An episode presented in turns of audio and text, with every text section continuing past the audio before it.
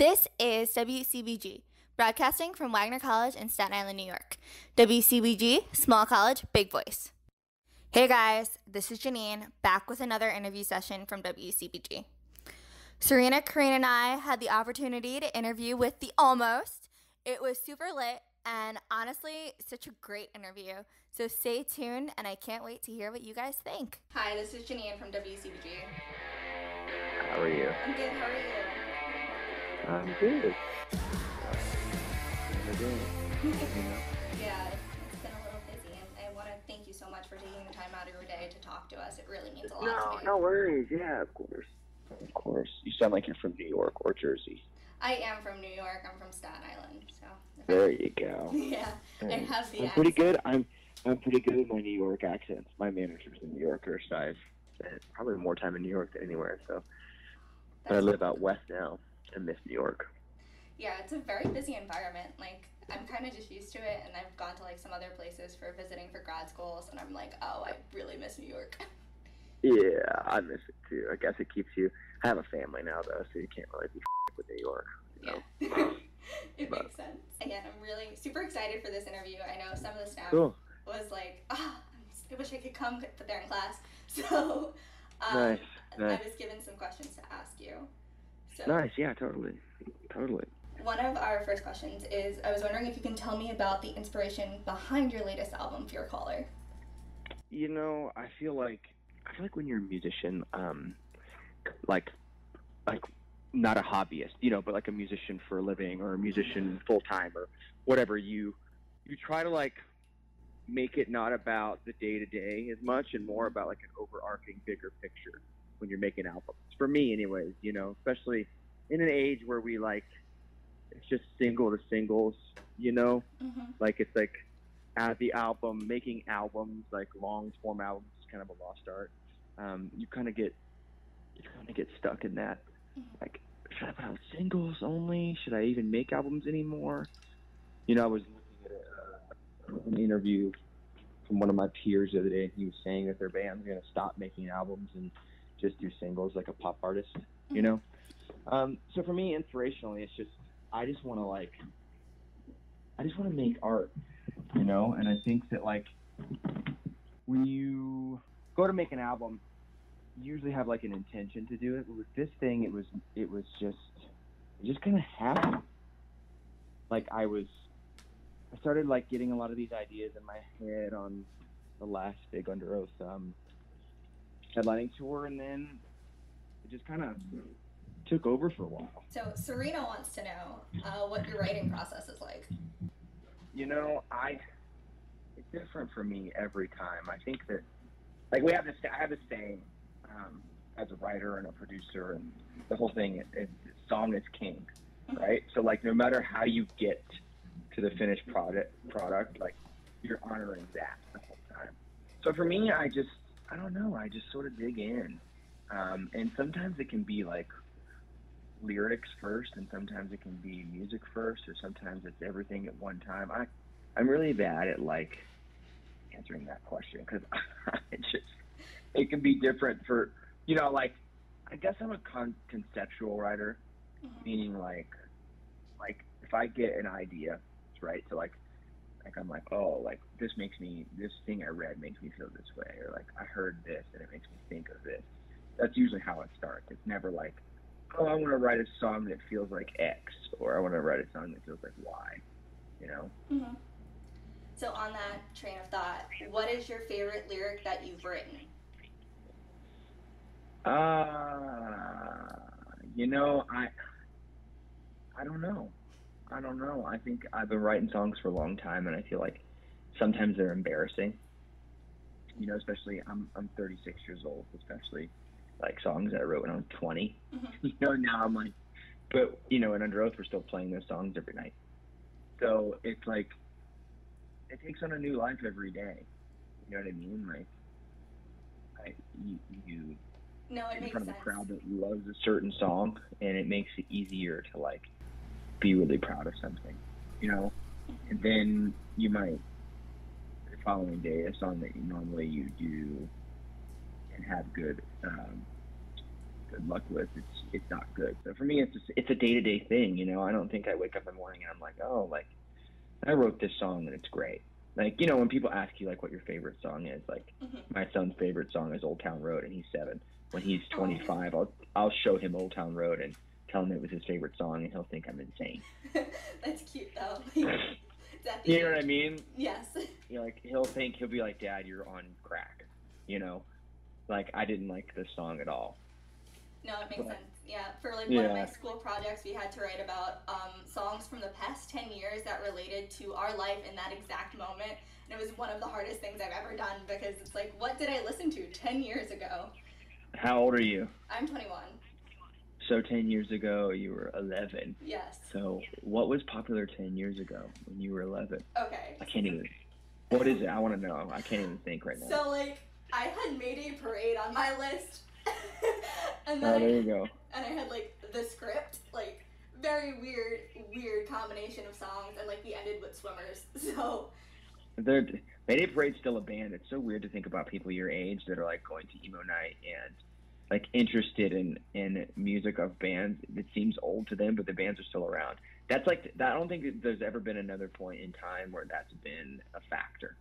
You know what I mean? Where people Mhm. like your age are like, oh, this is old when the bands that are making it are still around. I know, and I think it's super relevant because I've kind of got like back into listening to this very recently, and I'm like, wow, I don't know why I didn't think about this sooner. And even I listened to a lot of your old songs recently, and then I found out Uh-huh. you released a new album, and I was like, oh my god, I was so excited, and I love the the transition it's gone through from like. I don't know, I guess 10 years, 2006 to now, hearing like the Yeah. transition, it's so cool and just to see the writing process evolve and the creative process evolve. It's interesting, like I don't know. It's interesting, like music has taken such a different turn, you know. And it's like some people, like especially people that are my age, that are in their mid thirties, about it. You know, if they're if they're in the music industry, they're like, ah, streaming ruined the world, or or whatever. But I think it's I think it's more of like a, it's like an opportunity, right? Like, Mhm. you know, for instance, this is really funny, but my kid, my kid loves Old Town Road. Like I said, he's seven, and I was like, dude, what is this music? You know, like I want to know what this is. Yeah. So I looked at I looked into the song, and the song was done like the Little Nas X guy was just like a social media influencer, right? yes. And he wanted to make a song that would be popular. So he purchased the music and like the beat of that song for thirty five dollars, and made Old Town Road. hmm That's how that's how it happened. Like he literally like paid someone thirty five dollars to for a beat, and then now you have Old Town Road, which is so funny, you know, because I've spent my whole life like, you know, pouring over music and learning my craft, and it's just something you don't have to do anymore. Like you don't you don't have to be good anymore. No. I'm not saying that Old Town Road isn't good. I just, just it's just crazy. Like, you know, so that changes everything. You know, I think that my writing process and my inspiration is all different now. You know, now it's like I just go as a day to day basis. You know. Makes sense. Um, so Yeah. hi, I'm actually another member of WCBG. My name's Serena. Um, Hi, Serena. Hi. Um, I actually had a question because we're talking about recent artists and recently released music. My question was I wanted to know how you feel about people releasing songs of artists who have recently died. Like how What do you like? Cover songs? You mean? no, like how would you word that? Like how like after someone's passed away and their songs have been released, do they have like they don't have consent over if it's released? Do you think the song should have been released or not? It's kind of like how after Freddie Mercury died, Queen kind of composed. Yeah, yeah, yeah, yeah. Yeah, yeah, something yeah, like yeah, that. yeah. I wanted to know your thoughts on that. I don't know. I think it's. I mean, I feel like if somebody's like a lifetime musician, right? You know, like they play music for a living, and and it's their their goal in life, you know, is music and everything to do with music. I think they would want that song released. Don't you? I mean, Yeah, I feel the same. The the only I think it's I think it's from a certain I think it's it's a it's a person to person basis though. You know, I think their family who's handling their estate or whatever is like like I should release this because I think they would want it. But if they release it and they, they don't think the person would want it posthumously, I think that's wrong. Yeah. But if you know, I, I think for myself, if, if I was like, if I died and I had a bunch of sitting in a in a in a hard drive somewhere, I would want people to hear it. You know. So, Yeah. I don't know. My only like I completely agree with you. My only like line drawn was when I don't know if you're a Nirvana fan or not, but they released Kurt Cobain's like personal notebook on how he wrote like a bunch of his songs. Yeah. And that was like a big that. conflicting thing. Like it's a personal notebook, but they're on songs that he released. Yeah, I don't. I mean, the Kurt Cobain thing is so weird, right? Because like, people think he didn't kill himself. People think it was murder. There's so much like mm-hmm. conspiracy on Kurt Cobain. So I think the Kurt Cobain thing is really different because Courtney Love is insane. Mm-hmm. So, like, I don't. Yeah, I don't. That's a that's a hard. That was my favorite musician when I was 10, 11 years old. You know. So I don't. I don't know. Like, I don't even know if I believe that he committed suicide. I Like, I agree, really- one hundred I really, I really don't. Because when I was a kid, so we were talking about what you listened to 10 years ago. When I was a kid, when I was 10, I'll never forget it. I was sitting in my uncle's house, and this was during the MTV days, like Kurt Loder, MTV News, you know, in New York.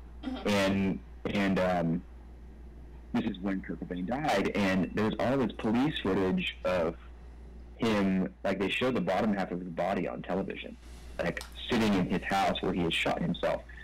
And there's this shotgun sitting beside him, and he has these green Converse Chuck Taylor All Stars on.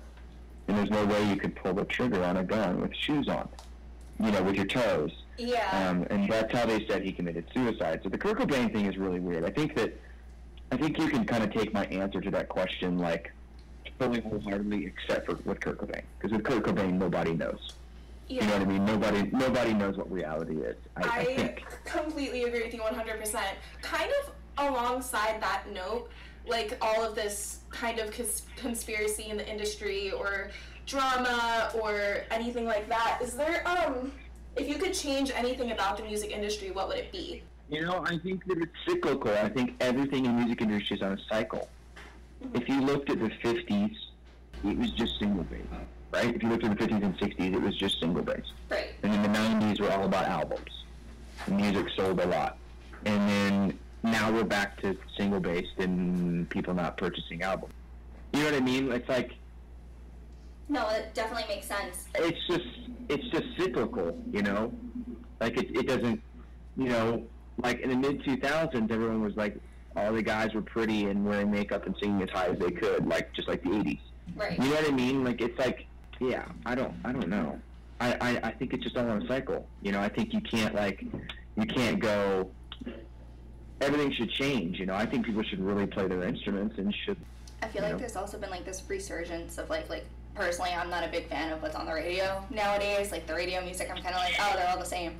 So like finding artists like your music and like other people's songs is super I don't know how to explain this, like it's like it's a pure form of art. Like the vocal Yeah. Yeah, like- I don't know. I don't know. I think. I mean, there's always been that though. You know, if you, if like, I'm a big music fan. Mhm. You know, like I collect records and I make I make produce records when I'm off the road, and I'm just a big fan of music.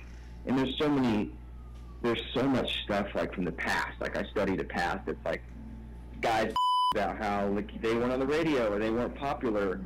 In, you know, they're like these really great musicians.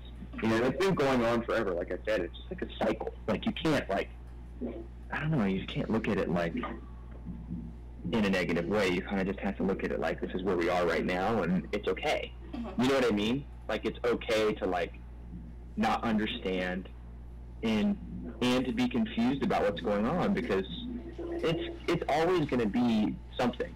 You know what I mean? Like it's Yes. it's never going to be as a musician exactly like you want it. that makes so Like it's just yeah, it never is. It's just it's it's gonna change. And if you're not okay with the change then then you're you're screwed. You know what I mean? Like you have to like like you never nothing's ever gonna be like it used to be. You know what I mean? Like it's always gonna change. Like Yes. Spotify's a thing now. And eventually, times I'm 36 years old. You guys are 10, 12 years younger than me. It's going to change for both of us in every way. Yeah. You know what I mean? Like it's gonna. It's this evolution that just is coming with like the Yeah, and you have to be okay, and especially as a writer and as a performer, like you got to be okay with it. So, kind of along that line, uh, what type of message do you hope to get across in your music? I hope that my music is ambiguous enough that people can make it their own. You know, I remember being 18, 19 years old and albums coming out and me feeling like, and I'm sure you guys have felt like this about certain things, like, oh my God, this is for me. You know, like, oh my God, this person wrote this down for me. This is about my life. This is about where I am as a human. You know, Mm-hmm. um, I hope that my music is ambiguous enough that that numerous people feel that way about it. That they can like listen to it and be like, this makes me mad, or this makes me feel better, or like this makes me want to cry, or this makes me want to try harder, or whatever. You know, that, that it just has some effect on something. That's my biggest goal. I don't want people to just listen to it and be indifferent. I think that as a songwriter and as a musician, I think my biggest fear is having people go, "Oh, this is cool," and that's it. You know, Mhm. like, "Oh, cool, man." I think to me, it's like I'd rather I'd rather mu- my music be super polarizing for people where they're like, "Oh my God, this helped me through everything. I love it so much," or like, "Oh, I never listen to it again." I think the worst thing is the people in the middle who are like, "This is fine. This is just fine." Like music that you listen to and you're like at Target trying to buy like, you know, stationery. It's kind of Like, like that's what I don't. Ooh, sorry. That's what I don't want. You know. yeah, it's kind of like this relatability thing where like I know for me, like listening to your songs, it's like okay, I understand like what you're feeling when you're singing the song and like going through the process of even like listening to the, the guitar riffs or like the drums in the background. It's kind of like this whole Sure. experience, and it's like very relatable in the sense that we, at least as a listener, we get the idea of like who you are. I think that's That's the important. goal, you know. I mean, that's what really matters, you know. So you saying that is like, oh, well, that's that was that's that, that was the point. You know what I'm saying? So like, I guess, I guess that that's confirmation for me, you know. And if you have one person tell you that, then it's like, oh, well, good. you know, like if you can, if you can like, if you can do that as a songwriter, help someone or help them get a look inside of your brain or whatever. So. Okay, on a lighter note, if you could be any utensil in the kitchen, what would you be and why? I, I mean, do, do appliances count too? yeah. Okay, I would be the refrigerator. I love it. Because, no, because think about it. Because everything is in there. True, I got, I got, I got all the goods. I have everything. You have to. Okay, but not You have to come. You have to come to me to get anything. Well, but there is a pantry where there's like crackers. Those don't go in the fridge. Chips don't go in the fridge. Okay. That's true. I don't really eat chips or crackers, so I guess Okay, I. well then that I, makes sense for I you. went to I went to my food items. All right, no, that's good. That's good. Like I was telling someone, I'd probably be a knife because of my sharp wit. a knife sharpener. No, no, like I'd be a knife because I have a sharp wit. Oh, a sharp wit. Oh, there you go. Yeah, I when you, when you ask someone that question, it's like, I mean, what gets used the most in your kitchen? Though, think about it. Like, or or you could it could go two ways. Like, you could be like, I want to be the refrigerator or the stove or something, so I get used all the time. But then, like, what if you want to break? And maybe I want to be like like like that weird food processor that no one ever turns on. right? You know. That's like under the it's like under the cabinet and you have it and you paid like five hundred dollars for it but you've never used it. You know, maybe that's Just to say, I have a food processor. It's am the display helping. item. it's the item you go, yes, I have Yeah. one, and it's super important because I have one. Yeah, you need to have that five hundred dollar Ninja blender, but you never use it. Exactly. That's you. um, what advice would you have for someone wanting to follow in your footsteps in the music industry? Um, don't do it. You know, it's like it's like I've given up a lot of life. You know, um, like your friends will move on. Uh, you will lose lots and lots and lots of relationships. But at the end of the day, it's the best life ever. You know, so it's like I think for me the advice is how bad do you want it? You know, you want it bad enough to give up everything else? Because that's what it takes. Um, and then when you get older, like and if you're, cause you're if you're successful, if you're lucky enough to be successful, then you can have a really great life. But do you do you want to give up everything else? That's Is it true. worth it to you to give up, give up everything else? So, you know, and some people would say yeah, but you never know till you get there, right?